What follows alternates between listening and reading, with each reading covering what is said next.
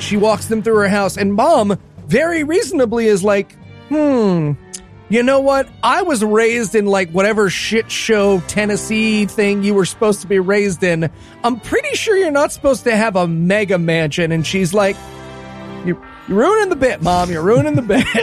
Tammy actually takes out a Bible at one point, and mom's like, "Stop, stop, put the Bible down. You sell dick pumps. I saw it yesterday." Unless you're about to show me the section on dick pumps in there, I'm going to need you to back the fuck down. God awful movie. Movies.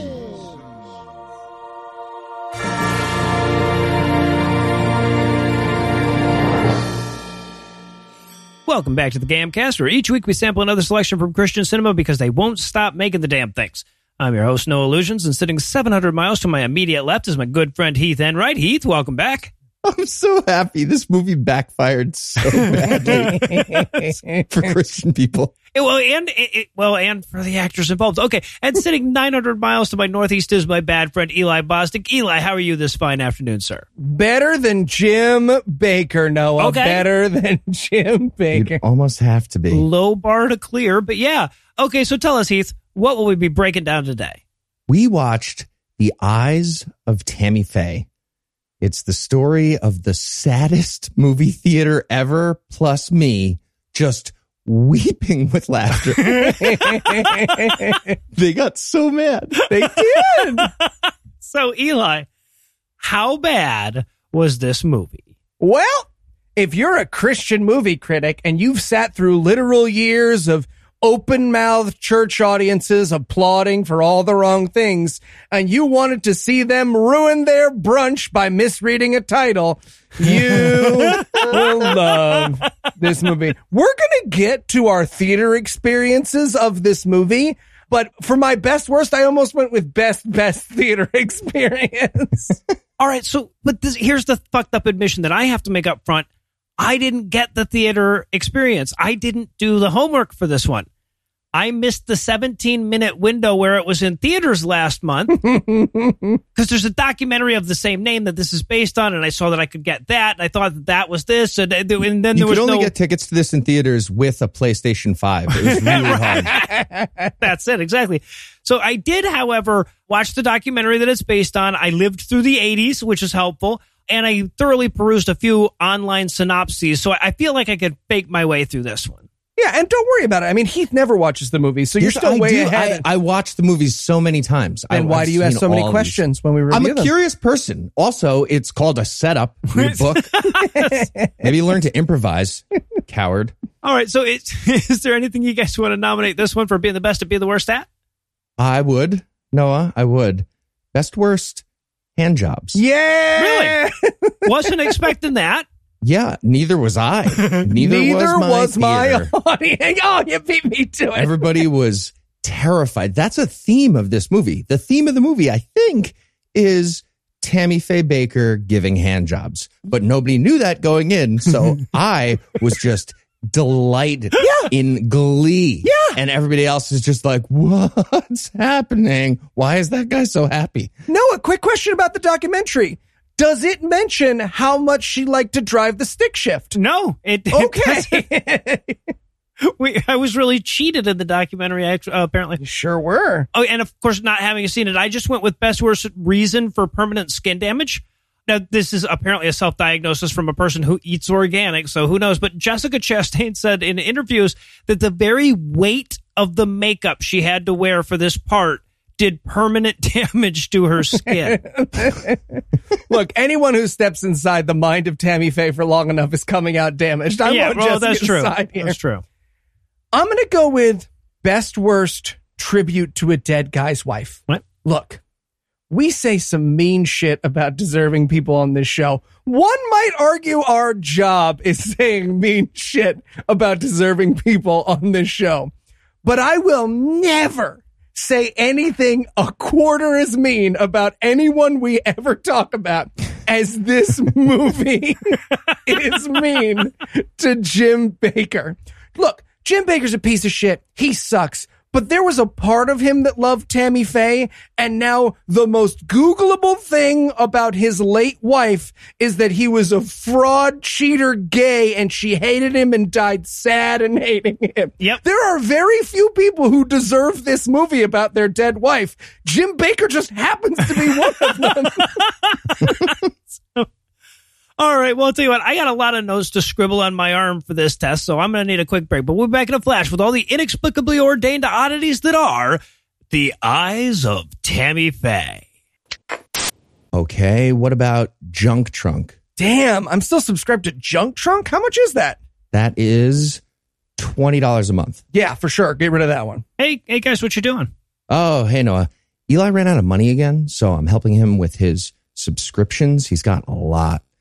Uh, okay, Eli, so how about Baby Snack Box? Oh, definitely cancel that one. They were very deceptive in their advertising. I'm not sure they were. Keith, Eli, if you guys want to get rid of old subscriptions you've got, why not just try Truebill? What's Truebill? Truebill is the new app that helps you identify and stop paying for subscriptions you don't need, don't want, or simply forgot about, like two gyms. You're a member of two gyms? You never know. No, I might go back. I might Yeah. go back to the gym. I feel like we know for sure. Besides, canceling this stuff is so difficult. Can't I just ignore these payments and hope they go away? Actually, because companies make subscriptions hard to cancel, Truebill makes it incredibly simple. Just link your accounts and Truebill will cancel your unwanted subscriptions in one tap. It's true. I tried out Truebill when they became a sponsor, and they found me $50 a month in savings Wait, Heath, if you already knew about Truebill, why are we doing this? so that I can see how many vegan snack box subscriptions you have. I like snacks, okay? I am a fan of snacks. Would we say snacks? Don't fall for subscription scams. Start canceling today at truebill.com slash awful movies. Go right now. Truebill.com slash awful movies. It could save you thousands a year. Truebill.com slash awful movies. Okay, what about Pugs in Loungewear Monthly? Oh, keep that one. Yeah, yeah, I figured. Can you give a buddy subscription to that one? Hello. oh, hi. Um, can we help you? Y'all are writers. Uh, I mean, yeah, we Mhm. are writers. Did you need something? Yeah, no, so I'm I'm Jim Bakker. Oh, wow. Yeah, Oh, you uh, hi. Nice You're to Jim Bakker. meet you. So, so I, I, I, yeah, I, I read the script y'all sent over for the movie. Uh huh. And Yeah, what'd you think? Well, it's it, it's awful nice that Mister Garfield and them uh, other actors is going to be in it. yeah, really cool. Yeah, Good super cast, cool. right? We're super excited. Maybe I'm a little bit sensitive, but it kind of seems like well, uh, it's like maybe the movie's about what a loser I am as a theme. Like like Tammy was a relatively innocent person whose husband was a secretly gay fraud rapist con man. Rapist conman. Yeah, that's what the movie. Yeah, you about. nailed it. You actually, I'm glad you got that from what we wrote. Oh, okay then. Uh, wait, please don't make this movie. Still gonna make the movie. I'll give you a magic blanket. No. Nope. Gonna gonna make it twice now. Damn it. Gonna make two. Damn. Three now. And we're back for the breakdown. And once again, of course, this was a field trip. So, gentlemen, we've already talked about it quite a bit. Tell me how the theaters were for this one going in. Okay. I'll start with the ticket guy at my theater who is quite certain the vaccine is a conspiracy. So that was fun. and then I got into the theater and there's a couple there that thought the vaccine is a conspiracy. So Yeah. that was how it started for me. So I feel like I'm going to reveal this at the end of the review. So let me, I'm just going to set the stage. I'm not going to reveal it. My theater was absolutely 100% except for me full of a church group. Oh, really? Now, I will also say this. I had seen Heath's notes because Heath saw this movie before me. So I knew how many hand jobs were a coming at this church group. Was your seat turned backwards the whole time? I I literally almost ran outside and I was like, "Hey man, I got a weird request. I'm gonna bring in a folding chair and I'm gonna watch these people watch this movie." Do you have a reverse rivet gun? Is that what it would be? I don't know. so Also, one other thing about my theater, I got to listen to that same couple. They got mad about the Spanish language movie in the preview. that bothered them. And then the guy was like, uh, I'm going to get more butter on my popcorn. So he's on the way. And the wife is like, Do you know how many calories are in that butter? And he goes, Do you know? And then he went and got more butter. Well, there, you go. Yeah. Can I get more butter with this popcorn? Pretty much encapsulates all of my cinematic experiences since we started God Awful Movies. To Yeah. the top. exactly.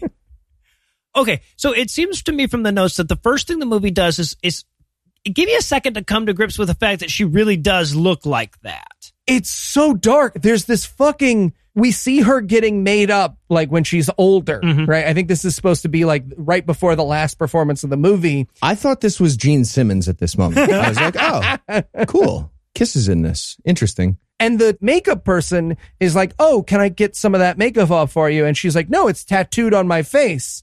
And then the person's like, Oh, so it's physically impossible to not make you look like a clown? And she's like, Yes.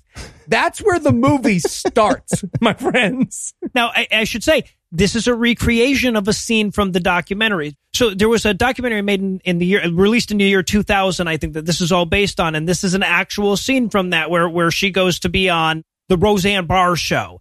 And they're like, my God, she showed up all made up. And she's like, no, this is just, this is what I actually look like in reality. This is what I did to my face. They're shooting hoses at her. It's staying the same. This doesn't make sense. Sander, bring a sander from the tech guys. All right, so then now we're going to flash all the way, knowing what we have to look forward to, we're going to flash all the way back to 1952 when little Tammy was just 10 years old. yeah. Dreaming of looking like a dead body on a corpse bride bad day. I did enjoy that she seemed to know just how stupid religion is as a young child here. Yeah, I wrote in my notes, she's looking into church and thinking, man, that seems like a good con. I want in on that. Wait a minute. Well, yeah, so, and we see a little of her awesome Christian upbringing. yeah. So this is a big thing. And I, I think it's big in the documentary too. You'll have to tell me, no because I haven't actually seen it. But like, she wasn't allowed to go to church as a child for a really long time because her mom was divorced and she was the child of the first marriage. So but by the time she actually got to go to church, it was so amazing for her. No, so that, none of that was in the documentary. No. Okay, excellent. Good. I'm glad to hear it. Because the movie's going to try and humanize her with it for the first like hour and a half. Oh, that's fun. Yeah, this is where she starts playing with hand puppets and Mhm. talking to herself.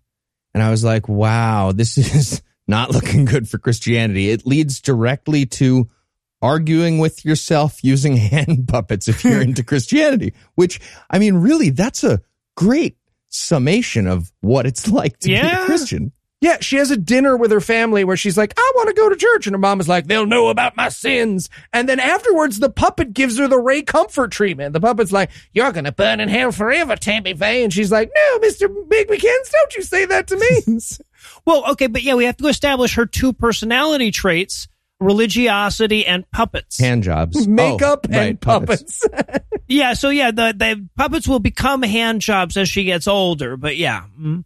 Oh, they're a hand job. That's, that's the, yeah, okay. got Right, it. yeah, no, it's, it's all it's all connected together. It's actually very well written. It actually kind of is. Like it's a pretty good movie. I, at times I was like, is this good? I think it's I think it's okay. I mean, it was certainly Jessica Chastain certainly thought it was Oscar bait. She put together an amazing performance though. She was the highlight for me. Jessica Chastain. Right, I've seen some clips where she's pretty amazing. She she really embodied the role. yeah. Okay, so then we cut to her at church just going all in. Okay. So, Noah, this is a slight adjustment from the documentary. What is the story according to the documentary? Great Okay, question. I would. I am so disappointed that this didn't make it in. So at the beginning of the documentary, her brother tells the story of her praying away a wart on her finger, and that being the way. So she she prayed to God that He would get the the wart off of it, and, and it was and God told her stick the wart in the cup during communion. And it'll melt away. And it did, according to the brother. And that's what brought her to Jesus. I just love the idea of some her stick her hairy ass wart into the cup that everybody has to drink out of and them going, Oh no. Oh, Yeah. she's first in line. Why are you first? The wart died of the feces that was in that water that we know statistically is like really at a high level in the holy water. No, they go for a more dramatic approach in the movie. She goes up to the front, she starts speaking in tongues, and then she pees herself. And I wrote in my notes, okay, but when I do it, it's a felony.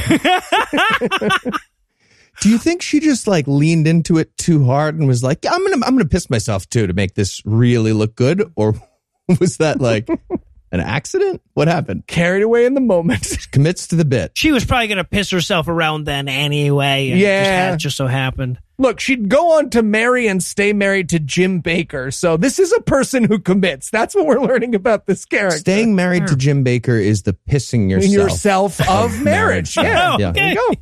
go. Fair. Uh, speaking of which, it's now time for us to flash into the future to meet her hubby, Jim. Oh, and this is I don't know who at this Bible university like slipped a hundred dollar bill under the writer's room door every morning before they got to work. But like this whole scene is to establish like nobody at this Bible school like Jim and Tammy Faye Bakker. So stop saying they went here. he goes up and he gives basically a prosperity gospel pitch. And the teacher's like, Hey, man, that kind of con man isn't going to be mainstream Christianity for 16 minutes. You're weird. And so him and Tammy do like a fucking hype man back and forth coming up with Facebook scene, except it's robbing your grandma for 40% of a retirement check. Yeah, he's given a little speech here, like a sermon, and he says, God wants us to be rich. And one guy in the audience raises his hand. He's like, but it says, blessed be the poor. And he's like, go fuck yourself, cut. Yeah. Them two, whatever. I want to be rich. Yeah. He also says, we Christians are taught to accept failure. And I was like, hey man, did you hear it? Did you hear it? did you hear the hand puppet thing that you just did? Did you hear me? You talk? All right, and then we, of course, we have the um, like, boy, it sure seems like we're destined for a much more cinematic life scene. But this one took a twist in the notes that I was not expecting. Um, neither was I. I checked up on this. This is apparently true. Jim Bakker was, so this is the like, Tammy, can I tell you my deep and terrible secret? And I was like, oh, you're a rapist and a closet homosexual who also forced yourself on a bunch of male workers at your company. And he's like, no, I ran a kid over with my car. Yes. Yeah. I mean, think about that. This was to soften the blow of his actual backstory. to soften it, he was like, I murdered a child with my car. Fucking yikes. That makes the curse make way more sense, though. Now, you know. Yeah. I also want to point out, and look, like this movie does a pretty good job of showing what bags of shit they are, but it also pretty completely lays all the blame on Jim Bakker. And we can't forget that, like, Tammy Faye Bakker was not a good person.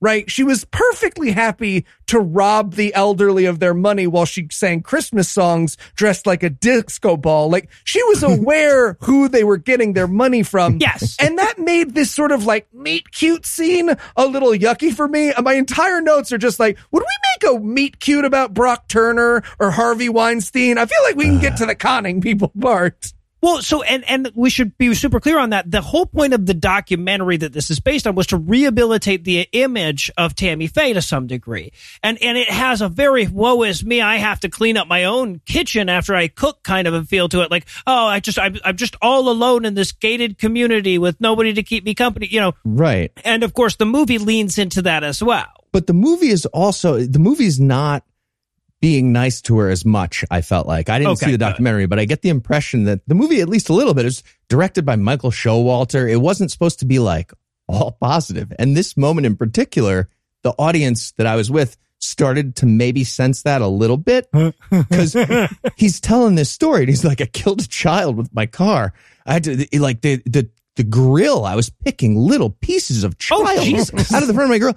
And everybody's like, what's happening? Is, Okay. is this leading to something good about God? See, my church was still not ready. They were still like, okay, yeah, we all hit a kid now and then. I get it. Pickup line in school is long and boring. You try and cut around, you catch a kid. I've been there.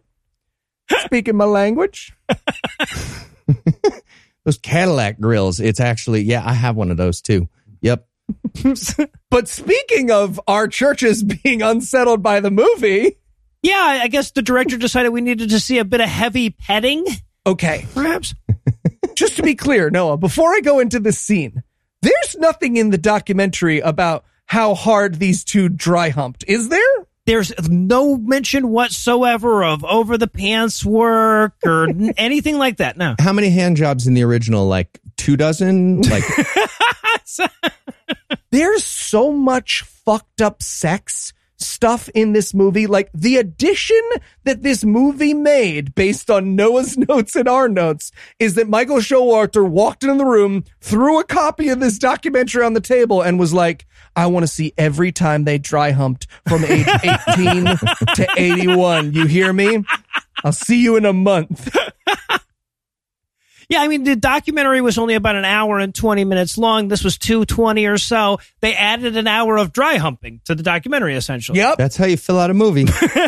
Mm-hmm. That's how you do it. That's how it's done. Okay, so this scene is when my theater fully sensed the problem mm-hmm. because mm-hmm.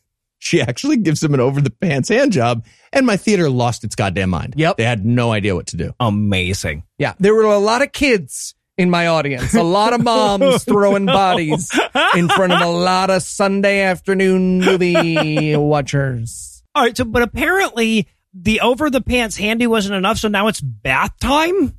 Yeah. God, I've never felt better about being underprepared for an episode. Before bath time, we have to clarify. So what happened is, and I was like, I put this together post watching the movie.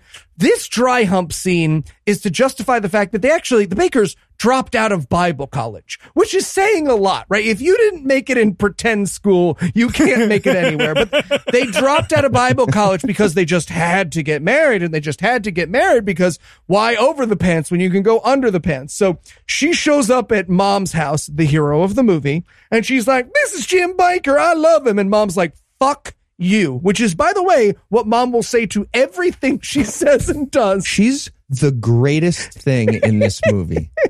Every single thing that happened, she's just, fuck your face. This is so fucking dumb. I can't believe they made a movie about this. I hope Christian people are watching this in the theater. This is like maximum smoking a day, Noah Lugeons. Put him in a wig, put him on the set of this movie and be like, what do you really want to say to Jim Bakker, Noah? that is the mom character in this fucking film. So at the end of the last scene, mom's like, fuck him, fuck you. And so bath time, which is what we're getting to now, is her comforting him because her mom is like, this guy looks like a total loser.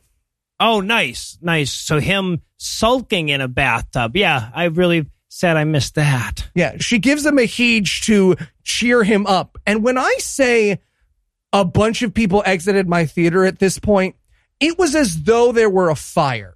Right? Like, if you remember that scene in the Titanic where they're like stomping over the children?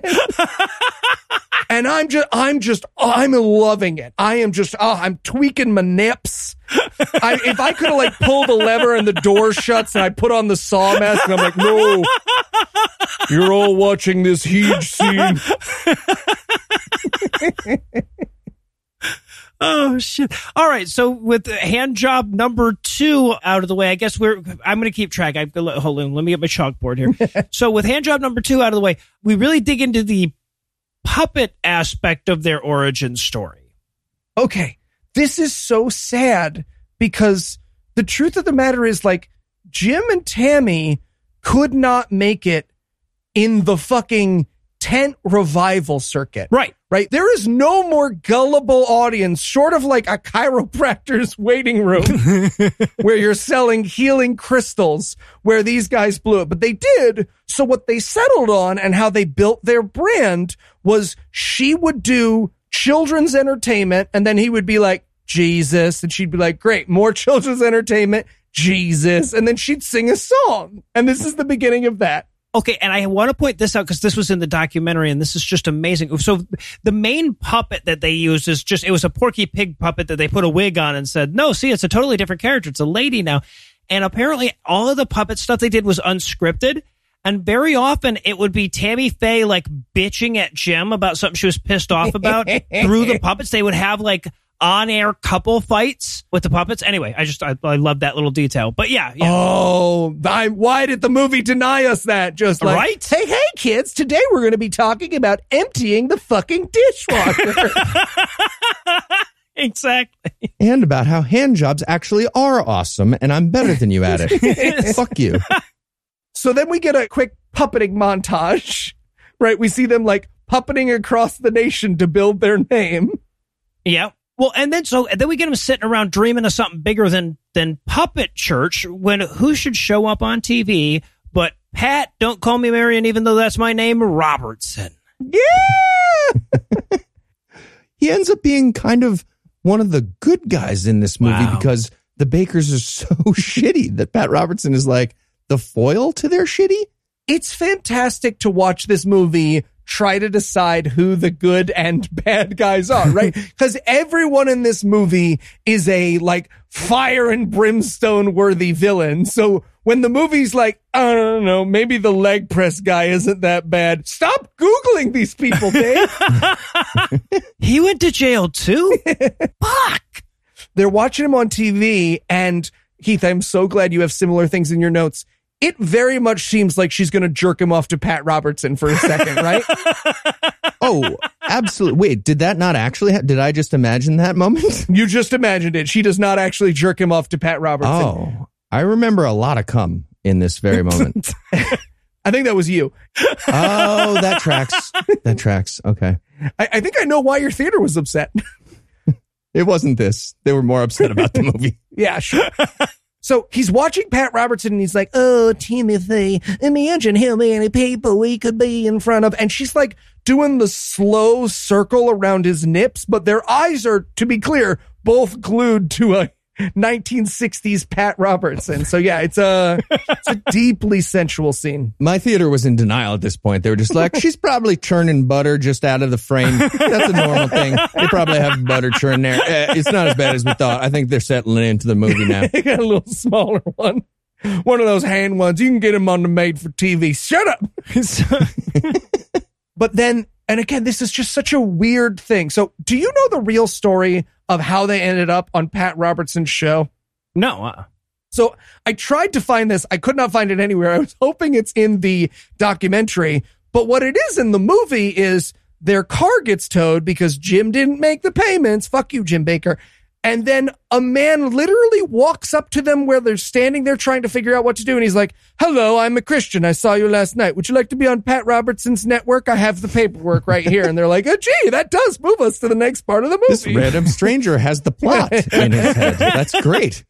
yeah, I don't know the actual story, but I'm pretty sure it's not that. It's um Yeah, so now it's time for him to meet one of the movie's and reality's main villains. Or I guess you're saying he's not necessarily a villain. It can't make up its mind, but P. Robes himself. Yeah. I think the whole, it's so sad. The whole movie's just like parsing out levels of evil, but technically in a relative sense, that makes Pat Robertson a good guy. I don't know. It's insane. The movie doesn't make sense. Yeah. And this, so this is apparently real that they just walked onto their puppet hour and were like, Hey everyone, we're starting a new show. It's called the 700 Club and it stars us. And Pat Robertson didn't, wasn't going to walk out there and be like, they just made that fucking shit up. I'm sorry. But like, apparently the origins of the 700 Club are them just being like, we're on a show. It would be like if I was like, Heath Insults a Book is our new podcast. Check it out every Tuesday at 3 p.m. Well, so okay, that that actually is a pretty good idea. I just don't think we should put it out at 3 p.m. That doesn't make much sense at all. So uh, we'll, we'll, the Australian community. yeah, we'll workshop that. So, but as, as they presented in the documentary, the origin is that they said, yeah, we'll do a kids show, but we also want a talk show in the evenings or something along those lines. But, you know, who the hell actually knows? It's everyone's a liar that's involved in any of Right, this yeah, story. it's, it's the Cretans riddle, but with Yeah. a biopic. okay, I can the one who only tells lies just tell me what one of you would fucking say? ah, this is hard. Why are there so many? And then, because again, this movie is not constructed super well. Look, I like that it's mean to Jim Bakker, and I like that it's mean posthumously to Tammy Faye, but it's constructed so badly that they're like, we're going to do the 700 Club. And then via the puppet, she announces that they're going to have a baby. I was just like, damn, this is a jam packed scene. well, I like the idea that the puppet got pregnant because all the hand jobs. nice. That would make sense. Ah, that makes a lot of sense. Where's that montage? So, okay, so then we, we, we cut to six months later where I guess Jim is just killing it on the 700 Club. Yes, and to Noah's credit, you mentioned that a lot of this is going to be I'm stuck in the kitchen after all this cooking. This will be the first of I cannot describe to you how many scenes of Tammy is stuck at home in her mansion when she would really like to be on TV right now. Oh wow. So she's home and she's pregnant and she calls her mom and she's like, Oh, Jim won't fuck me anymore. And her mom's like, Why did you call me? I hate you. And she's like, Oh, okay, I love you. To which her mother responds, Bye. My grandma's actually done that to me a lot. Yeah, That's her standard thing. Okay. She doesn't say nobody wants hand jobs at the end and then hang up like So- mom does, basically. Yeah.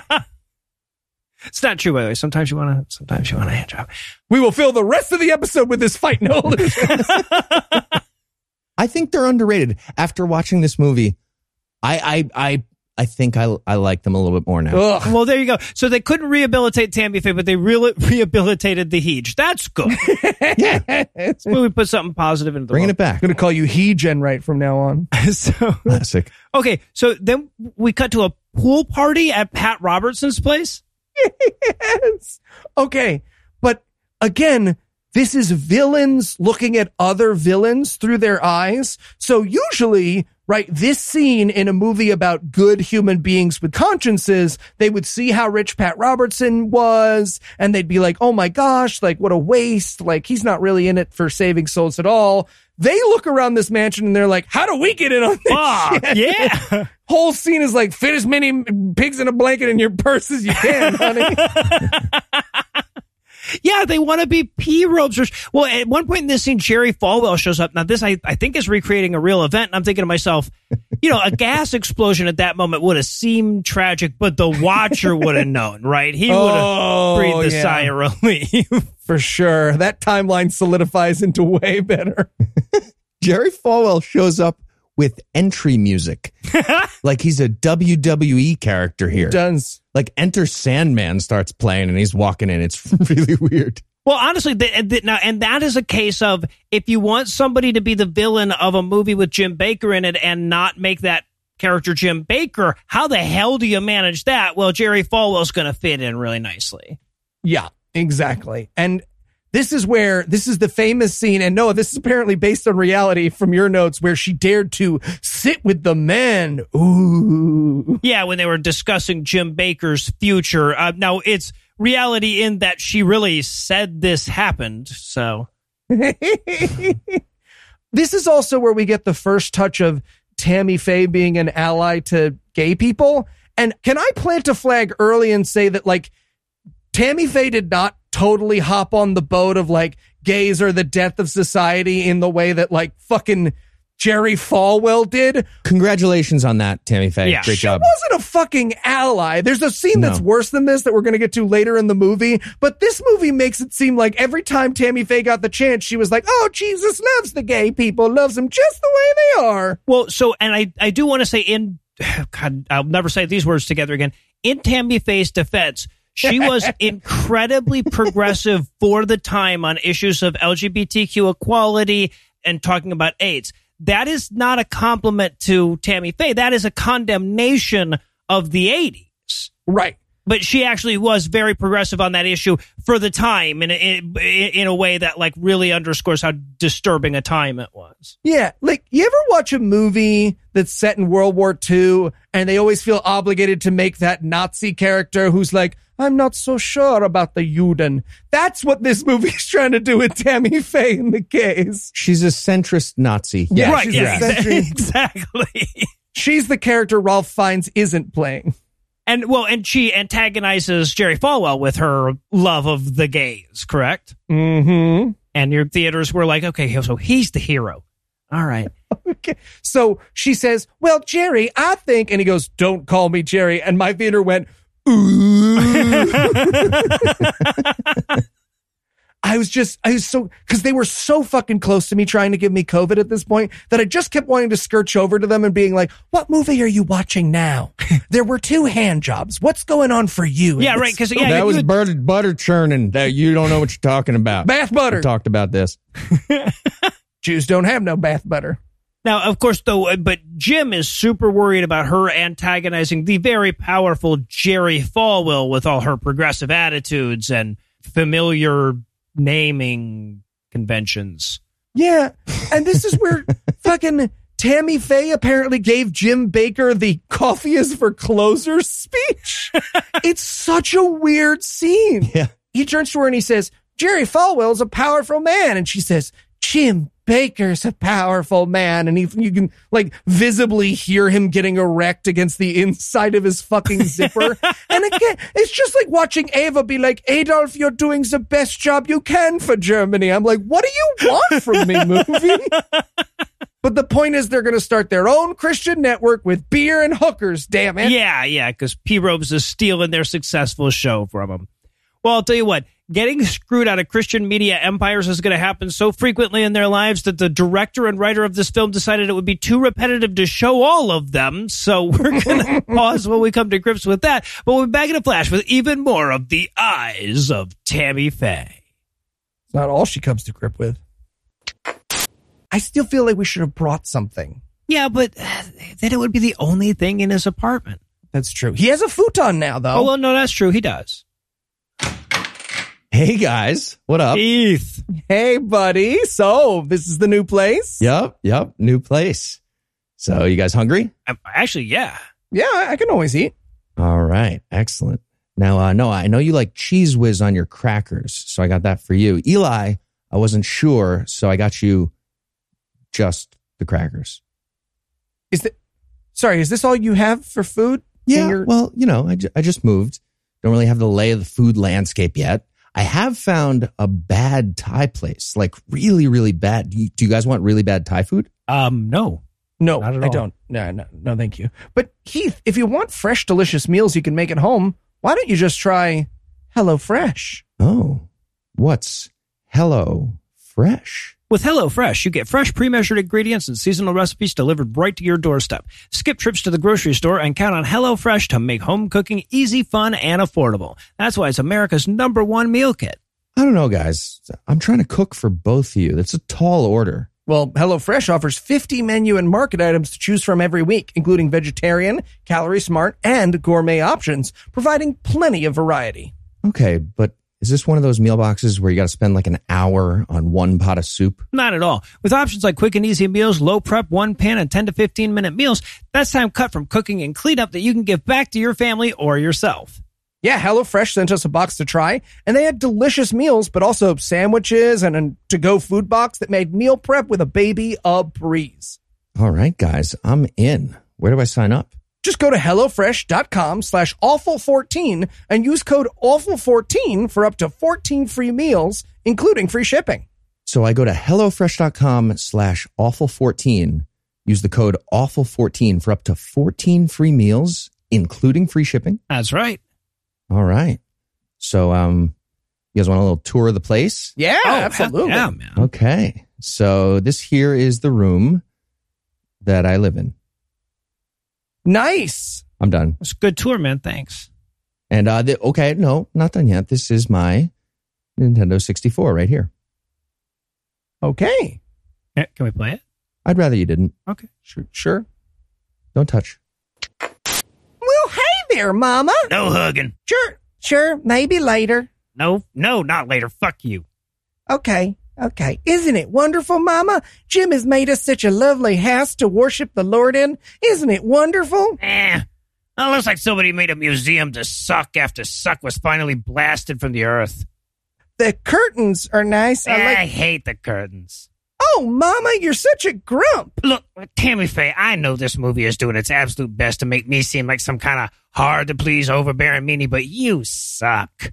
You're the worst. You're a fraud. You look like Mr. Potato Head and drag, and there's every reason to believe that whatever your childhood was like, that I hated you as an adult because you were so deserving of hate. Uh, what if I bought you a coat? I mean, yeah, I'll take a coat. Redemption arc. No. No. and we're back for more of this shit. We're going to open up with their new Christian media empire. Uh, no, not that one. Pretty sure they just skipped over Trinity Broadcasting Network. Yep. we're on now to the Praise the Lord Network, PTL. hmm And we have a them getting rich montage here. Nice. I also like that they have a four second clip where they're like, Also, we did some minor charity or something, but we mostly just stole it. We're gonna, we're gonna reveal that we stole this in a. co- I don't. Yeah. You shouldn't really emphasize that part. All right. This is, of course, I, I believe the first time in the movie where Jessica Chastain shows off those pipes. Yeah. She is way too good at bad singing as an actor. I was gonna say she sings as well as Tammy Faye Bakker sang, so hard to say. Yeah, we don't know if she's singing up to that or down to that, really. exactly. Why was this show successful for them? Why did people watch this? I don't understand. like honestly it's like it's kind of like the same reason that we're successful because nobody had really or very few people up to that point had done the whole televangelism thing where you're just taking the church model and you're ramping it up by 80 fucking times and getting this much larger audience or whatever Well, why don't we have mansions then? Do what? What are we doing wrong? well because we're not christian We need to give more hand jobs. I don't know. I'll give a hand job for anywhere close to the amount of money that Jim Bakker stole. I'll jerk off every single member of our audience simultaneously. I'll just get I'll get them all in a bunch like you're making pasta, and Yeah, I'll they- I'll do it all at once. We'll get Eli one of those, you know, you know those in the stacks where you have the the ladder that like rolls around on the track. Would something like that? Yeah, Uh, all right. So, so okay. So we're we're going to need to do some blueprints. Uh, but first, we got to get onto this because it's like they were worried that the GAM guys weren't going to have enough to talk about because this is where they introduced the dick implant portion of the show. Okay. Yeah. Okay.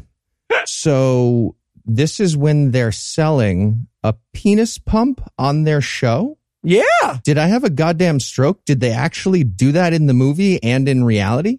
This was in the documentary. Yeah. What? I, I I really didn't expect it would make it into the film, but apparently it did. Yeah. So a really important thing is that like as the show went on and it became more and more obvious like what hucksters they were and how little they knew about the book they apparently liked, it just turned into like late night Jerry Springer garbage TV, right? Where they would talk about like, you know, fucking penis pumps and cookie recipes and shit. And of course we see this through the lens of the mom just fucking hating her. It's the best.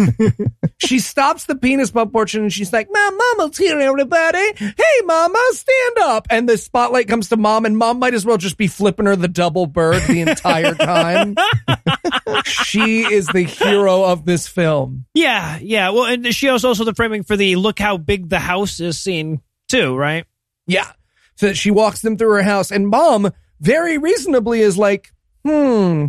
You know what? I was raised in like whatever shit show Tennessee thing you were supposed to be raised in. I'm pretty sure you're not supposed to have a mega mansion. And she's like, you're, you're ruining the bit, mom. You're ruining the bit. Tammy actually takes out a Bible at one point, and mom's like, "Stop, stop, put the Bible down. You sell dick pumps. I saw it yesterday." Unless you're about to show me the section on dick pumps in there, I'm going to need you to back the fuck down. Well, yeah, it, to be clear, they lived an opulent lifestyle even by the standards of televangelists. Other televangelists had to tell the Bakkers, hey, guys, you're making us look bad. Yes, a huge plot point of this movie will be Jerry fucking Falwell, the multi multi millionaire con man, being like, "Can you believe how those assholes lived?" Yeah. I mean, blessed are the poor. Uh, that's what I read in the Bible. what I've always said. Who wants to hear about Tinky Winky? All right, and then we reach honestly one of the most intriguing moments in you guys' notes. There's a bunch of enigmatic notes about frosting and licking. I have no idea what to expect in this. Okay, this is Jessica Chastain just decided to start making fun of the movie here. Okay, I, that's that's my theory. So this is a cupcake episode, and Tammy Faye is like, you know, interviewing a cupcake maker. So she's like putting the frosting on, like they do with the thing. But she just decided, okay, I'm pretending this is cum. This is Yep. what's happening. This frosting is coming. she, she's just like leading all the way into it. It's the best. I was so hoping you would tell us this was also in the documentary. Do you remember over on our other show, Scathing Atheist, when we did the Salty the Songbook episode at the end where they bukakied that little boy? Mhm, yeah. I do remember that. Yes. if they could called cut and then showed those children this scene, those kids would be like, seems an awful lot like come to me. You guys should read it in a little bit. at one point, Tammy Faye is like, I wish you could smell this. And she's wafting the cum. This is a penis with cum. It's so over the top. It's the best. Yeah. Awesome.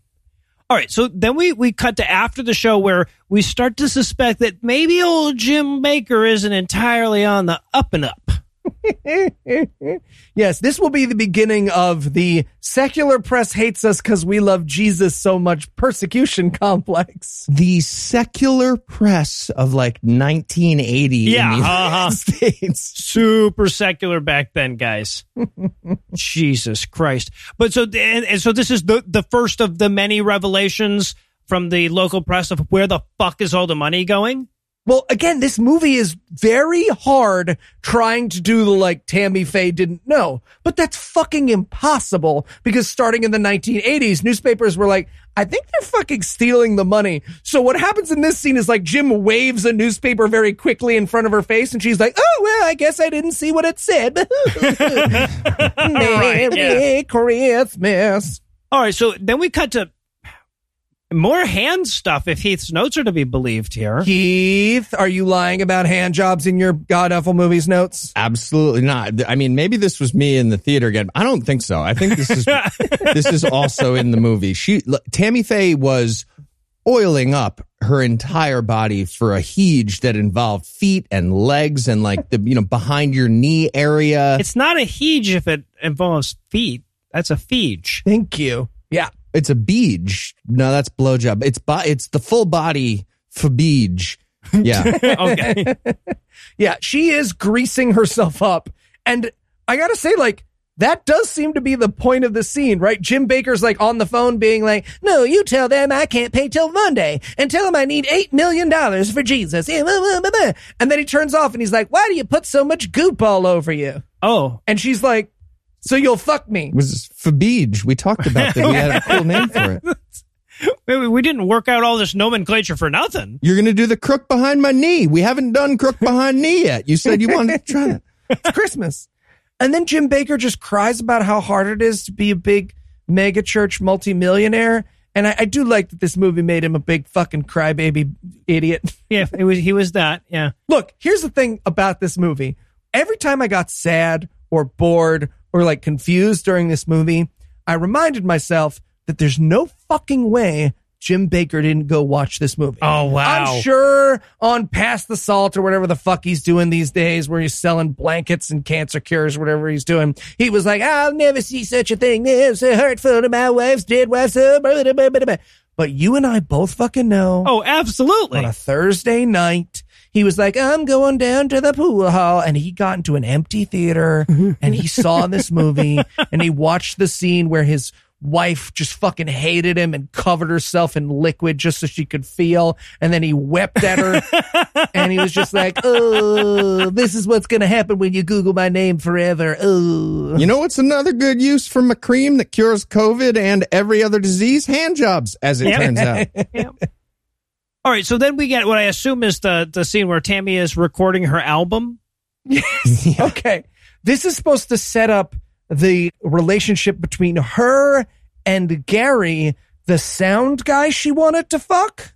Yes. Okay. Okay. I have so many questions about the reality of this situation because we're going to get to it. We're going to get to it. You know what? I, I'm not, I'm going to leave it. I'm going to put a pin in it right here. I'm just going to say she records her singing and Gary, the sound guy is like, Oh, you sing like an angel. You're the next monster mash. Literally, he says, I worked Really? on the monster mash and you're better than that. And she's like, Ooh. We also get to see Jim in his baby blue, ice blue tuxedo for a second yep, here, mhm. which I, he looks like Elsa's valet or something like that.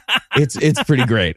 I tried on a baby blue tux once. It went real badly. I I was I was convinced like I'm gonna go to prom and I'm gonna look awesome. No, no, No, it, it went badly for everyone who ever did that. So- I looked like Elsa's henchman.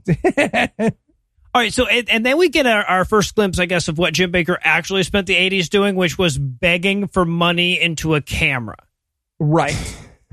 and this whole scene is to sort of establish that Tammy was too busy making music and she didn't see any of the fraud Right. and she just sort of showed up and asked for money when she was told to. Yeah, right. So, well, apparently his pitch, and this actually was his pitch for an enormous amount of the time, was we've been exposed as frauds, so we need your money now more than ever. Yup. I guess that's all of Christianity, actually, now that I think about Yeah. it. hmm All of Christianity, all of our show, a lot of businesses are based Hey. on this take.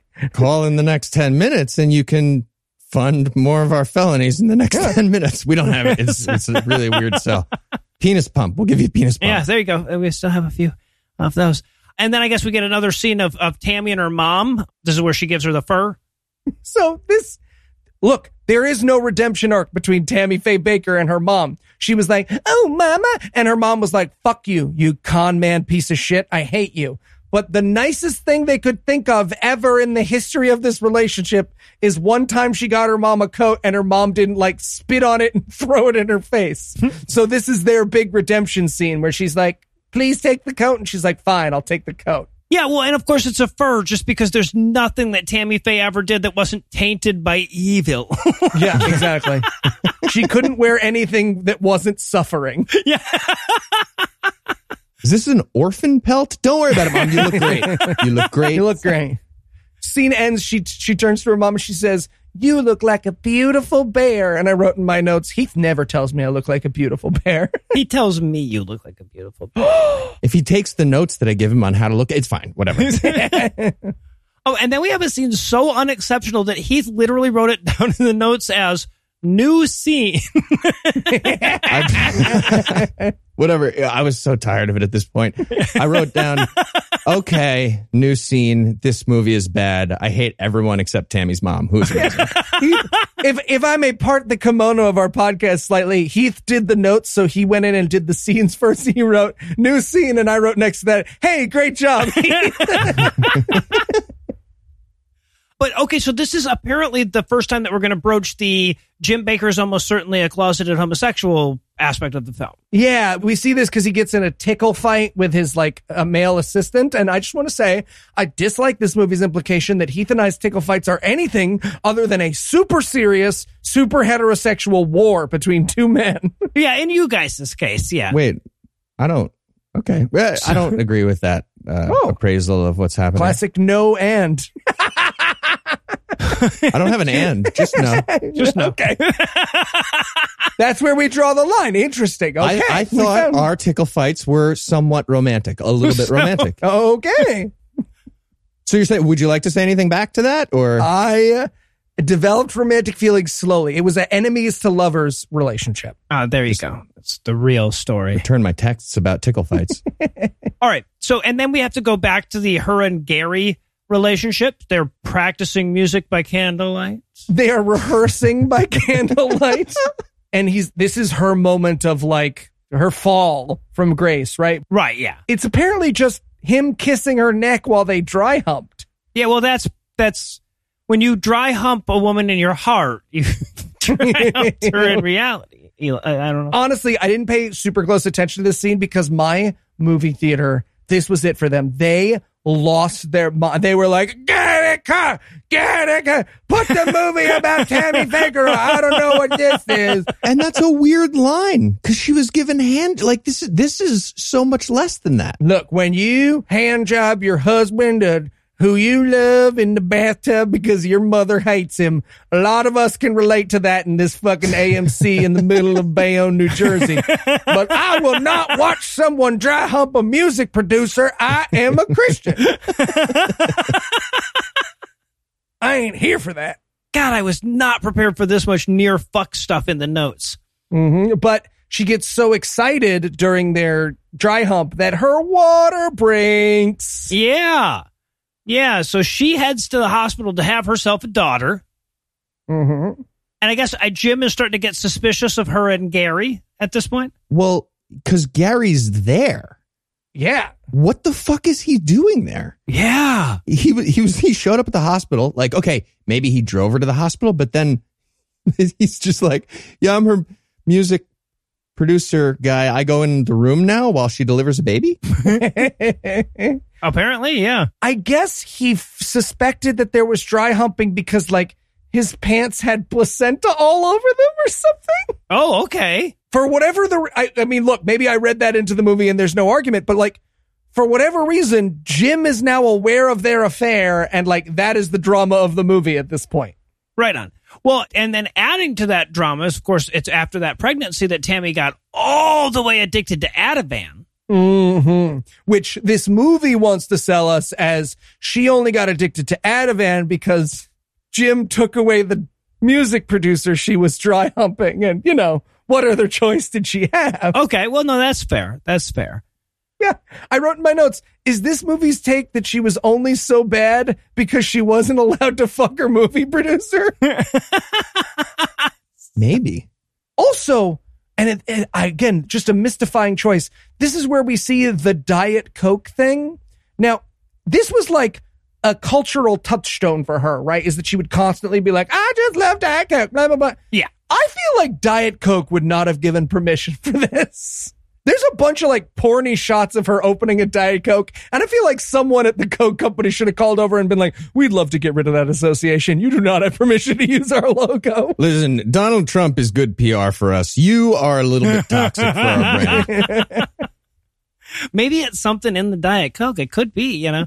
But yeah, yeah. So she's down in her Ativan with Diet Coke. Jim is also talking to Roe Messner, who would end up being Tammy's second husband, about building his um, Heritage Not Hate theme park. I don't know, whatever, Heritage USA. Yeah. He's like, check out. Check out the plans. We're going to do a religious theme park. These will always go great and never lose money forever. and he's described. He's basically doing like a Christianity IPO, and it's going to be amazing. And he explains how he sold all the shares to Heritage USA. Like you could buy it like shares of stock. And the the construction guy's like, well, how many shares did you sell? And Jim's like, I don't know, a lot. Many, Yeah. many, lots of money's worth. So give us a giant loan. And the guy's like, no. No. What the fuck are you doing? And to add to the complication of the scene, that scene is happening in the foreground. In the background, like Heath yells at Bible Peace Theater, Tammy Faye is just like loudly eating a chocolate cake and kicking over vases and shit. it's fucking nuts. It is a nuts what is happening in the background of this scene. You're not going to do crook of the knee stuff with me. I'm just going to eat cake all the time and make a bunch of noise while you're having meetings. That's what's happening. There you go. That's that. Fuck That is. you. Say something again. Say one more thing. Anyways, I was gonna. You. yep. That's the scene.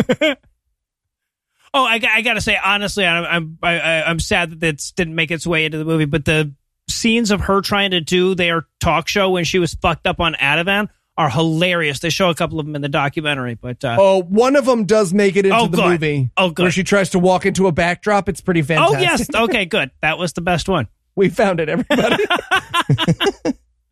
But yeah, to be clear about what's going on in this scene, though, because this is what he eventually went to jail for, or a big part of it anyway, is that he was selling like these lifetime accommodations at this park. He sold twice as many of them as there were actual accommodations, and then some. right. They, they, they, it's just they make a big deal sometimes about the fact that this park at its peak was the third most visited theme park in the world after, or in the country rather, after Disney World and Disneyland. And it's just like, yeah, dude, it was a fucking Ponzi scheme though. Like, of course it was. It didn't have to make money. We've released infinity tickets to the Puzzle in a Thunderstorm Yeah. park. right. But I guess that night Jim has to confront her about how she wants to fuck Roe Messner as well. Yeah. So Roe Messner is the guy who he was pitching with the shares and shit in the last scene. Yes. And mm-hmm. apparently this movie's take is all that like Heath yells at Bible Peace Theater from the background was her flirting with him. So they've got to have a fight about that. Okay, to be clear, she would go on to marry this guy, so his suspicions pan out. Yeah, to be fair, in, in defense of Jim Bakker, a sentence I thought I would say less than in defense of Tammy Faye Bakker. Mm-hmm. Oh, and they hate each other. And I just want to point out the, this scene doesn't matter because it's just two evil people being like, I don't like you. I don't like you. But at this point, the gentleman, the scholar, nay, the hero sitting next to me, who had brought his wife and two children, cracked a beer because he realized where this movie was. I don't know where the beer was. I don't know when he was planning on cracking it, but he just like very loudly was like, and he was like, yep, nope, we made it through the hand jobs. Daddy gets some beer during the movie. It's 11 a.m. on a Sunday, everybody. I just I like that the movie felt the need to remind us that Ronald Reagan was all the way in the Bakker's corner back then. Mm-hmm. That was a weird moment. Yeah, this whole argument's happening. And out of nowhere, Jim's like, I got a letter from Ronald Reagan. How dare you don't talk to me that way. I drive a Dodge Stratus. I have a Reagan letter. Yes. Legitimately, yes. And then we get the I guess weepy apology for the dry hump scene. Okay. Noah, I'm so curious. Is this in the documentary? No, nothing about her having an affair or giving a heed to Gary the sound guy. Apparently, she did talk about like a moment of weakness that she had on air during the Tammy Faye Bakker show, and it like caused their things to triple. Yeah, well, right, right. So Jim Bakker suddenly realized that he could profit from her infidelity when she apologized to him. She, he, he's like, "Wait, you need to totally do this on air. We would make a fortune." That's what a piece of shit he is.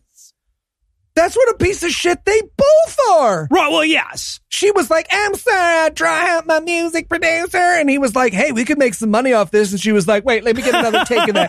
I'm sorry. I dry- Literally, he says, You need to apologize. And she says, I'm sorry, Jim. And he's like, No, no, no, no, not, not to me, to the partners and the people who give us money is who you need to apologize to. Yeah, the people I'm feloniously ripping off right now. Yeah, they would be scandalized by this. So yeah, so she goes on air and apologizes for her infidelity, and they make a fucking fuck ton of money off of it.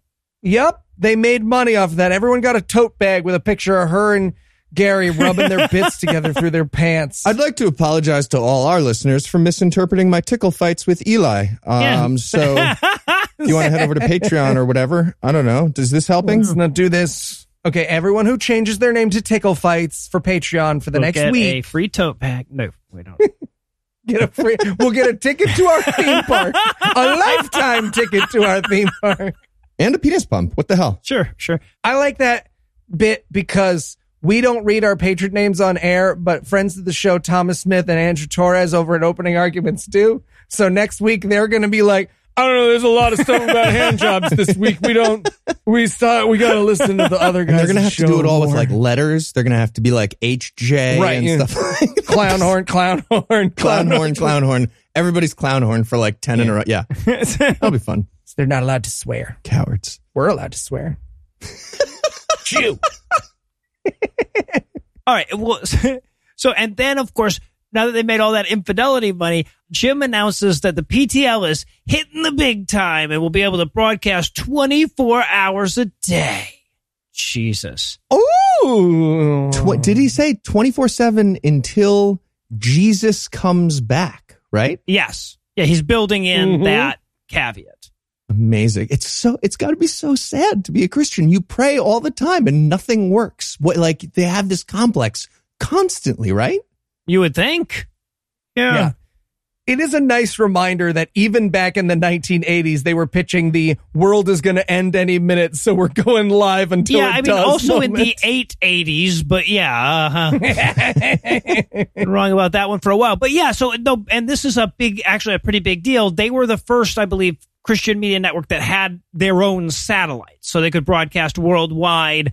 And you know, obviously, look, they they were broadcasting into some pretty impoverished parts of the world for the first time. Yeah. This is also where we see them pitching the theme park some more, specifically the Jerusalem themed one. Right. Apparently they were like, yeah, we're going to make uh, Jerusalem, but uh, without all the, you know, Jewy stuff. It's going to be, that's gross, but like kind of like it, you know. All right. Well, uh, usually the villain activates his satellite and gets rid of all the Jewy type stuff as a as an Act Three type of thing. So I feel like we might be overdue for a break. But first, let me give the rest of the movie the hard sell.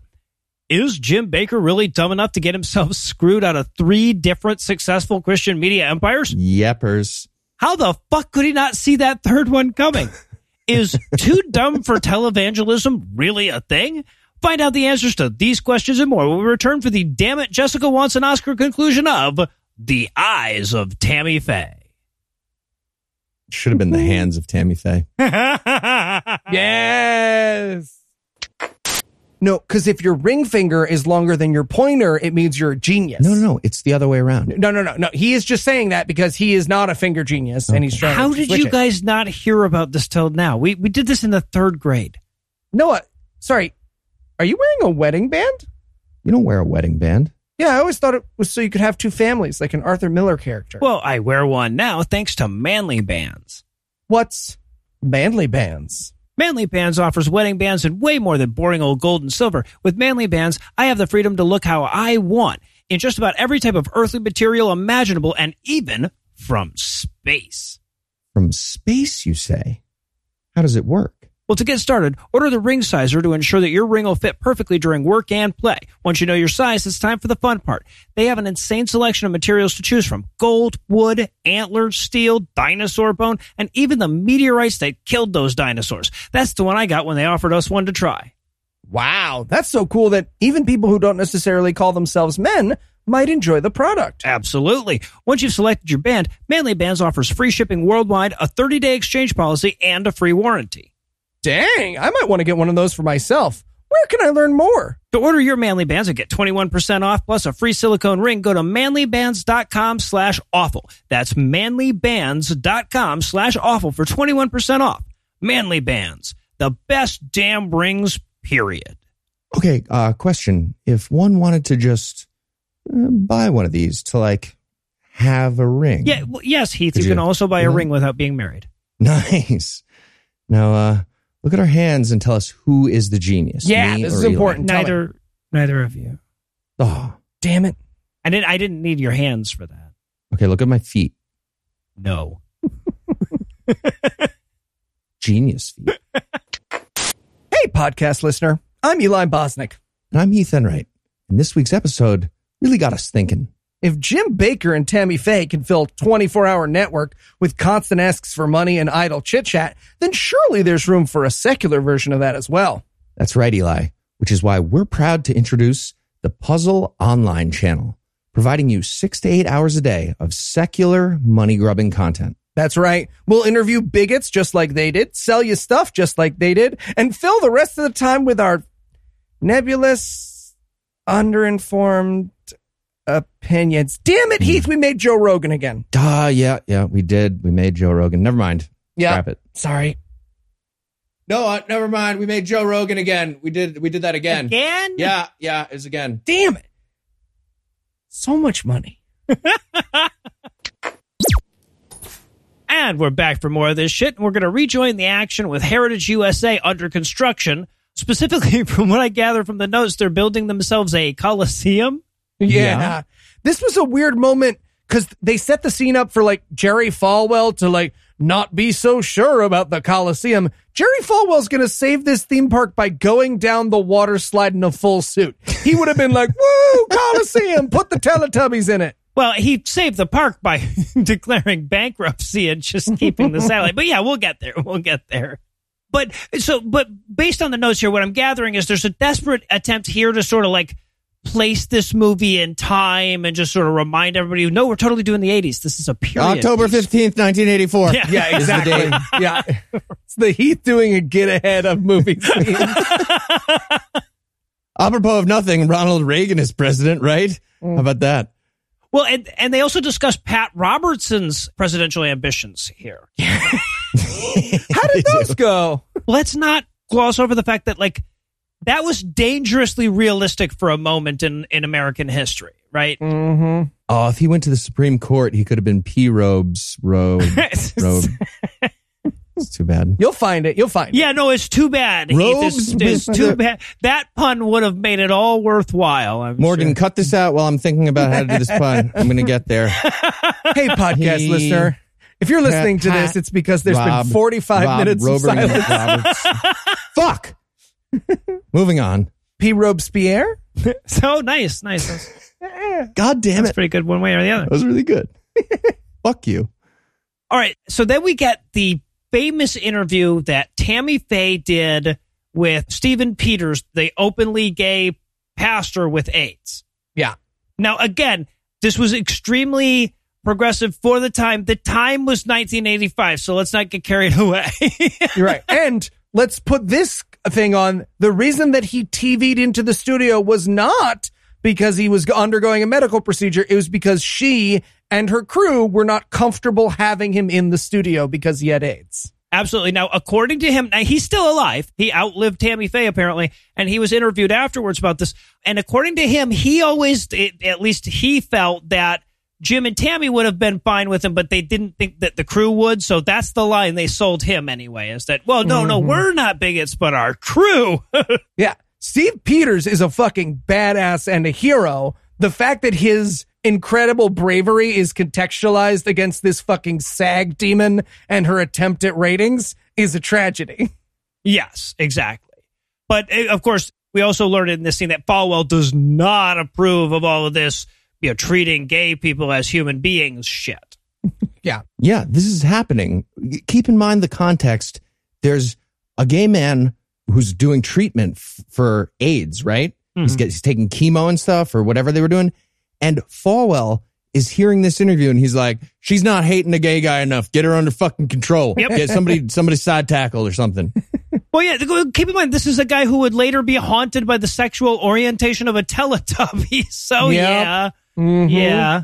Yeah, and in case you were getting too cozy with Tammy Faye and her sweet, sweet LGBT allyship, this is where we also get reminded that a woman constantly called the station and told them that Jim Bakker had raped her, and Tammy Faye ignored it actively and silenced members of her staff who asked her about it. Yeah. I wrote in my notes, how's your touchy feely movie now, huh? How's your touchy feely movie now? Yeah, well, and yeah, so then we get that revelation, the one that Jim Bakker is accused of rape by a Playboy model. And honestly, I, I'm going to be truthful with you. I'm surprised how little of a part that's playing in the overall film. Yeah, they very much skirt around this issue because Tammy Faye was so instrumental in silencing this accusation, right? And th- this movie's angle is definitely like that Tammy Faye was just like a stupid saggy clown who didn't see that Jim Bakker was doing all this bad stuff, but like Right. a casual glance at the reality of this situation is that Tammy Faye was very aware that her husband had raped someone who was a coworker at the time, by the way, had raped someone who was a coworker at the time and did absolutely everything she could to silence this woman and make sure that she got nothing in terms of compensation for what she'd been through. So the movie does like a, oh yeah, a lady called on the phone the other day. Anyways, I'm addicted to drugs. Well, yeah, they show somehow the fact that he's being accused of rape as her rock bottom. Yeah, it was really hard on her. Yeah, she was the one that really suffered because of that. hmm This is the scene that we teased earlier where she tried to walk through a backdrop of a beach. Yep, once again, this is a real one you can go watch the video of. Oh, and do look, definitely. I'm not saying you should watch this movie. It's rare that we get to say like you can go and watch this movie that we're reviewing on the show. I would love for Eyes of Tammy Faye to be a great hit and Eyes of Tammy Faye 2 to come out. That's just like Jim Bakker taking a painful diarrhea shit. But you should definitely watch the clip of Tammy Faye Bakker trying to walk into a backdrop of a beach. Yes, absolutely. But this sets up her trip to the Betty Ford clinic. Apparently, she OD'd in real life on this shit mm-hmm. and then spent exactly one night in a Betty Ford clinic. Yep. I will admit I didn't pay a ton of attention to this scene about the Betty Ford clinic because the pastor in front of me was losing his mind at this point. It was like his chair was stabbing him. he was just like, ah, ah, ah, every word that came out of the character's mouths at this point. I thought he was going to do a barrel roll out of the theater. I'm a used car salesman now. Wait, so this is the pastor who is in charge of the church group that was there? yes, yes, in my theater. Wow. Yeah, I think he was going to be a used car salesman at the end of this thing, one way or the other, right? Like that, they were going to decide that for him if he didn't do it for himself. Guys, time out. This that mulligan. I call mulligan on this whole thing. It just doesn't count. This doesn't count. Jesus music is still out. Uh, Jesus music. so now it's the next morning. We're back home, and, and Jim lets her know that, like, in case it wasn't clear, that we are at the rock bottom portion of the movie, and he hates her fucking guts. This is everyone going for their Oscar here. Garfield's going for the Oscar. Chastain's going for the Oscar. I expected the actor who played Jerry Falwell to like drop out of the ceiling and be like, I'm also in this relationship fight. Vincent D'Onofrio. But look, here's the thing, people. I hate these people. I have no empathy for them. I, all my notes are, I want to throw them swords. Fist fight. Do it. Yeah. Why did they make this movie? I don't understand who this is for. This scene does feel like they got to this point in the movie and they were all standing there and they were like, these people suck. did we make huh? this There's movie? gotta Who is be. this Are there people? Yeah. There are people who didn't suck who we could have made movies about. Yeah, no. So who this movie was for? Like, and that's a big question that all of the reviews are asking. You know, who, who's the intended audience? Was who this movie is for? Is fucking Jessica Chastain, who was pretty sure she could win an Oscar by doing Tammy Faye, Mm-hmm. right? But the movie never bothers to establish a purpose beyond that of what, especially since the documentary is based on already exists. Right. Oh yeah, didn't Jessica Chastain buy the rights to Tammy Faye's story? Uh, I, I'm- I wouldn't be surprised at all. I know she's been trying to get this made for quite a while. Yeah. Which is a weird pick. All the people in history that you you can pick anybody you want. Maybe it was like, have you ever been on Cameo? I'm obsessed with Cameo, so this might not be super relatable, but sometimes you're on Cameo and you're like, oh, Gary Busey's 200 bucks. Kevin Sorbo's 200 bucks. And then you're like, okay, but that guy who got eliminated from The Bachelor second on season 16, he's just $25. I'm going to have him wish my wife a happy Hold on. birthday. I My, don't my takeaway is that Gary Busey is only two hundred dollars. Yeah, right. No, Gary Busey. It's pretty reasonable right there. Gary, all we want you to do is get on a camera, start running, and then stop running. That's it. You don't even have to say anything. That's it. I just want to see you do that. just do some 7 by 15s. You can actually run in place would be fine, really, if you're in an enclosed area. That's approximately what would happen to me. We will give you $50 per jumping jack, Gary Busey. All right, so yeah, so they have their big fight, and I guess now it's going to become public. The the fact that he raped this woman and and paid to cover it up is going to become public. So that we get the like scandals about to hit scene. hmm Yeah, this is where Jerry Falwell and it- it- okay, is this in the documentary? They like he asked them to write down their budget and then he ended up reading it. Yes. Okay. So that's the accusation that Tammy Faye has always made about this particular But why, don't you just explain it to the audience? Tell them what's going on. So he comes and he's like, "It's bad, but don't worry, we're Christians. Our audience are ghouls. They'll probably forgive us instantly because if they had moral compasses, they wouldn't be giving you money in the first place. So what I need you to do, we're gonna have you lay low. You're gonna write down your monthly expenses." And then I'll make sure that you're taken care of. And then it cuts to a press conference where he's reading it out loud, like, "Can you believe these greedy motherfuckers?" Yeah. So so what she says is that he sent the guy and said, "Hey, this is what the board has decided to give you. You just have to write down that you want it." And I'll have something official to put in our records that you requested this, and then we'll give it all to you. And and then he went out and read it as though, look at what they're demanding so much.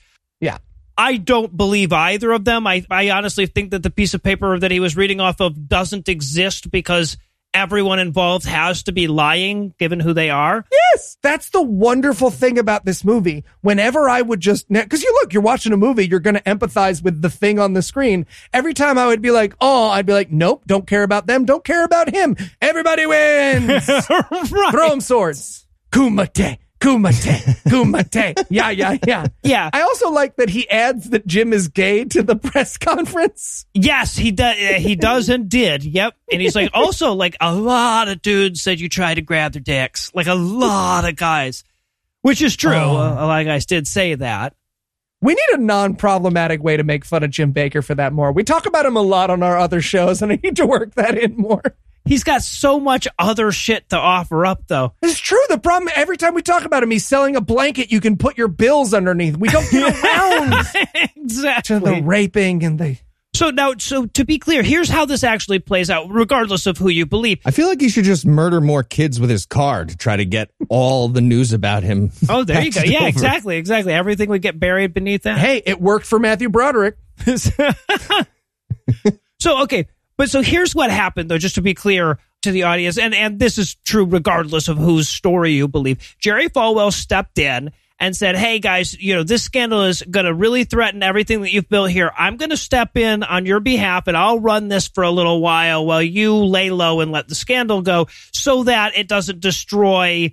The PTL network and Heritage USA and all of that shit. And then eventually he's like, Yeah, I don't want you coming back because no matter what you do, you'll fuck it all up. And kept it, declared bankruptcy, etc. So he did slither his way in here when they were under scandal and, and take their shit. Or as I put it in my notes, Piggy doesn't trust other Piggy with the pig shit channel. Yeah, ex- exactly. it was so weird because like I'm so often the only empathetic person in my theater, right? Like I was sitting there for God's Not Dead, and every, and she was like, "I identify as self partnered," and everyone in my theater was like, "Imagine not thinking what I think about sex." And in this movie, it was the opposite. Everyone in my theater was like, "Oh, poor Tammy Fan. I was like, "Get her." Get her, light her on fire. Burn the house down with them all inside, Jerry Falwell. Invite your son. All right, so now Jim and Tammy, Jim's going to make his big on air apology for the rape and subsequent embezzlement. And apparently, this is real. Their apology included a musical number. Yeah. Wait, really? yeah. Like, apparently, this clip is fairly faith. The moment we see in the movie is fairly faithful. He was like, Me and Tammy have hurt you all, but we don't want to lose your trust. And then Tammy was like, God bless America. No, that's uh, like you again. That's in the documentary. You can watch her actually do that, and you can watch everybody go like, what? "Oh God, she doing? She's doing the whole song. How do we make this stop? How Sorry, did you guys write a sorry for the fraud and sexual assault song? Because that's what I'm hearing you do. Or you're improvising that. Don't go breaking my heart. Either way, problematic. Oh. And then we get a montage about the fact that in addition to the religious fraud that is his job, he also was doing regular fraud too, right? Like, so again, raping a woman, then paying her off to keep quiet about it and embezzling the money to do so is not the extent of his crimes. That was just, that was the first one that came to light, is all. hmm My theater is so unhappy at this scene. Like it's so my theater at this point were like writhing in their seat. It, it was Clockwork Orange. I was the doctor, and they were all my patients. my notes are just my theater is so mad. I'm so happy. Is it a dick mood for me to stand up and scream "suck it"? Did you not? I did not. I Wow. did not. So, and then we get Jim's infamous perp walk. I saw in Noah's notes this is a real thing, and I was like, "Oh, like so they actually what? No, this is a and this is loyal in the movie." Yeah, yeah, no, it, and it's one of the most famous perp walks of all time because he's bawling. He, they've got him handcuffed. He's got his coat over the handcuffs, and he's just crying his eyes out on the way out. Oh, and then she sang. She sang at the press conference Yep, of her husband. It's the most awkward video you will ever see, where no one dies, or like, Yeah. no one actually dies during the video. I wrote in my notes, maybe you should try peeing yourself again. That seemed to work better.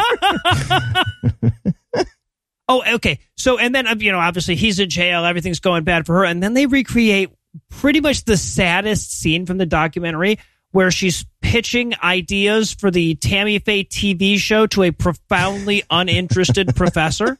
I, again, at this point, I was like, there's no way Noah is being real. I watched the, they did like a word for word reenactment. Did they really? Yeah. And it is dark. Well, because the ideas she has are so like, I'm coming up with this shit off the top of my head. Yep.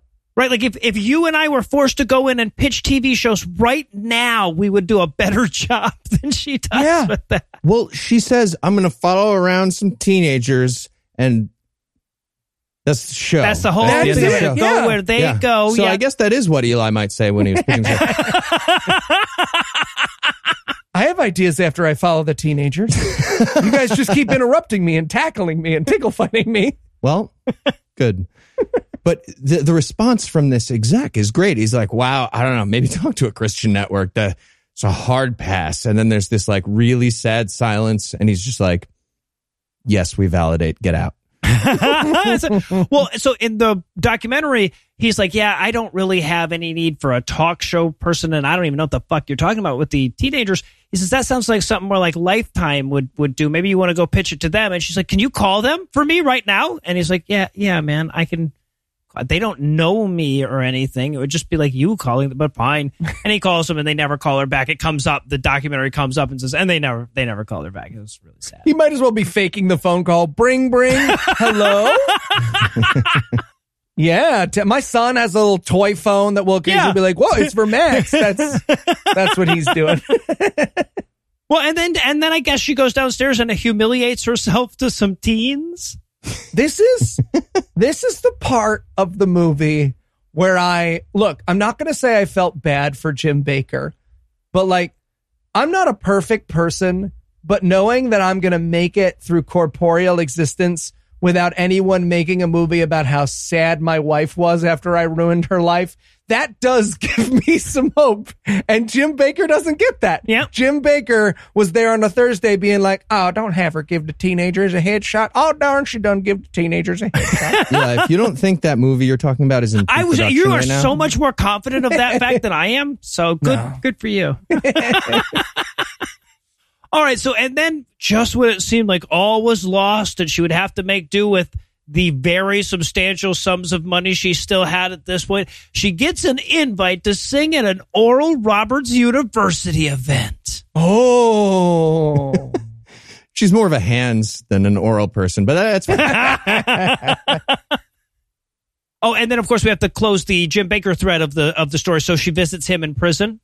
Right. And again, this is just a very like, gosh golly, I did do a raping, didn't I? Like, again, I know that this movie is anti Jim Bakker. It's just not anti Jim Bakker enough for me personally. It would have been hard to reach that bar. you can't be anti Jim Yeah, Bakker enough. Right. I don't want a scene where we visit Brock Turner. like, I don't care. Yeah, but but I will say something that I learned along the way is that typing Jim Bakker in prison is really fun. I typed it Oh, an extra yeah. couple of times. I kept going back and typing it again. Very satisfying. Calligraphy. Yeah. Got to get on one of those TikToks where you pay the person 50 bucks to write your words. yeah, but he sure does feel bad for the numerous crimes that he did commit. And then I guess we wrap up mom's character arc like a citation needed skit, right? it's, it's took a speed cut to mom's funeral. Yeah. The theater at this, they they were like lost. They're facing other directions. They're doing headstands in the aisle at this point. Yeah, and apparently her obsession with dead people's glasses made it into the film. Yeah. What is this? Yeah, so she that's how the documentary starts. It's it's with her talking about how she likes to collect the glasses of her dead friends because then she can see through their eyes. What? Yeah. Why was that not in the movie? That's the thing that didn't make it into the movie. how did they leave? I'm trying to think of something creepier than the collection of dead people's glasses. Like, what would be worse? That's It's that they're like trophies. Yeah, no, she starts showing them off. She's like, "These are my mom, my dead mom's glasses. How about that?" yeah. toenails. They get they the glasses get an origin story in the movie though. I I am excited about that. So okay, so now she's heading to Oral Roberts University for the big she's gonna sing again thing. hmm She does a moment of like, you remember early in the movie when she did the puppet with herself as a kid? Mm-hmm. She does a puppet moment with her wig. And I was like, look, if this wig tells her to kill herself, I will buy all the DVD copies of this movie. Again, the wig puppet thing also lifted directly from the documentary. oh, it's so painful. it's so real. I know she's a bad guy. It's just, I don't know. You don't have to watch Bane like roll around on the ground and be like, oh, it really hurt when Batman kicked me in the nuts. But in this, it's, Okay, yeah. but they should have. Yeah, that. right. they should have. yeah, Yeah. exactly. No, I, But then, but I guess she sings us out here. This is the big closing musical number. That moment for where, like, at least for a second, it could seem like she didn't then go on to be a terrible loser that everyone hated until she died. Oh, but in the movie, they really, they really hit you with that. The audience doesn't like her at all. She's imagining herself with a choir and it keeps constantly showing us that it's just in her imagination. This is where I wrote my notes. Damn, I really pride myself on how mean I am to shitty people, but this movie, this movie fucking wins. my theater, my theater, which at this point was the fucking, what's the kids that are on the island and then Piggy die and they Lord of the Flies. Yes. my theater was Lord of the Flies at this point, but they tried to clap when she sang God Bless America. Like two of them were like, All "Ah." right, you done redeemed it. Eli's just throwing people off him. Stop trying to put my head on a pike. Stop it. Stop it. All right, and then I guess we we wrap up with a quick Breakfast Club close. yes. And they were like, hey, Pat Robertson sucks. And Jerry Falwell sucks. But just to just for one more fuck you to all those Christian people in Eli's audience, it ends with Tammy embraced the LGBTQ community. And my theater also got angry. They were like, "Oh, we had the singing, and there's kind of ah, fuck this. this is this doesn't align with my bigotry. I'm mad again." Well, so she did a talk show where she she was partnered with an openly gay man, which is I'm sure what they were referring to there. But in a lot of ways, like if you, when you watch the documentary, at, at any rate, it comes across that she did that like as revenge against Christianity. So Yeah. I don't know how much credit I want to give her. Yeah, is I I have no idea how true that is, but I did enjoy how much my theater hated it. So, And I, I would like to talk about my Breakfast Club clothes Yes. because the movie ended and my pastor, who had been trying to fold himself into his own asshole for the last third of the movie, how close was he? stands up pretty close, stands up and goes, Hi everyone. Um, so obviously not everyone who speaks for God is perfect, but God, God is perfect. And he pauses for 24 minutes and goes, and obviously our church doesn't have any problems like that. and then he says, I haven't raped anybody. I Yeah. want you guys to know. And then he says, Well, we're doing a brunch upstairs if y'all want to come up. We got pancakes and eggs. And I I watched him be like, please come to the brunch. We bought a brunch in this. A- I went to the AMC in Times Square. So he was like, please, I paid so much money for this Times Square brunch. Don't. I can't believe you didn't go to the brunch. I I am a coward, and look, there are a few things I regret in life more than not going to this brunch and just walking up to everybody and being like, "I liked the movie, didn't What'd you?" you think? Nom, nom, nom. Seriously? Pancakes, pancakes. As this is happening, Eli is weeping with laughter, I'm sure, because he calls me and he's like, here's what's happening. He's trying to explain this to me. I couldn't even understand the words for the first two minutes. Because he gets so high he pitched when he's out. that Yeah. excited. Yeah. Yeah. uh-huh. I called Heath squealing. I was just like, "There's a brunch! There's a brunch. Yeah. And I was like, you're going to the fucking brunch, right? I couldn't. If I could have done it with a straight face, I would have done it. But also to make it funnier, the minute he finished being like, "There's a brunch," a mad dad stood up and started screaming directly into his mouth, and I was just like, "Ah, I'm not gonna make it through this brunch. They're gonna. This is a very high building." All right. All right. So normally I close by asking about the moral of the story, but judging by that story and Heath's notes, I'm far more curious about this. What lesson do you think Christians going to see this movie learn? uh, I think they learned to do a quick Google about the director before you schedule a brunch breakfast waffle thing around a church outing to see this movie. okay, fair. Fair. Oh, I hope they didn't learn that. All right, well, that's going to do it for our review of The Eyes of Tammy Faye, but it's not going to do it for the episode just yet because we still need to prime the pump for next week. So, Eli, tell us what's on deck.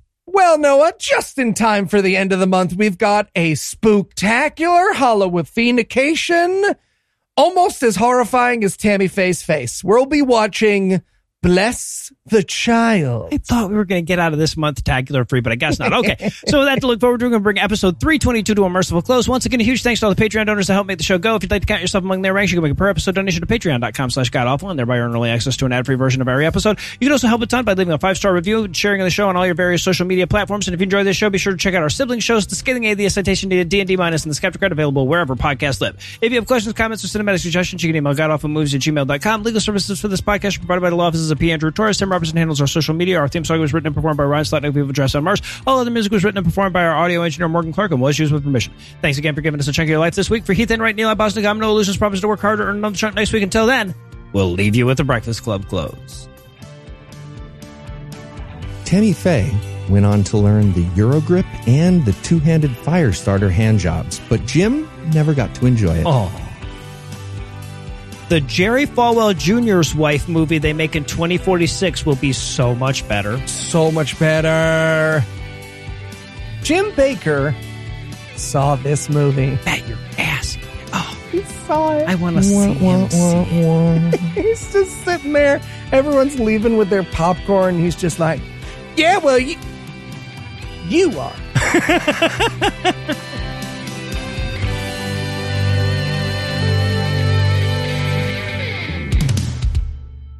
your wife died. I'm having a waffle breakfast after this too. I am sitting here and finishing my waffle. I'm gonna go get my ass kicked in a Waffle House after this. If anyone wants to come watch, it's gonna be a lot less painful. Uh oh, I don't see Heath. I don't see Heath either. Oh no. Fat bitch.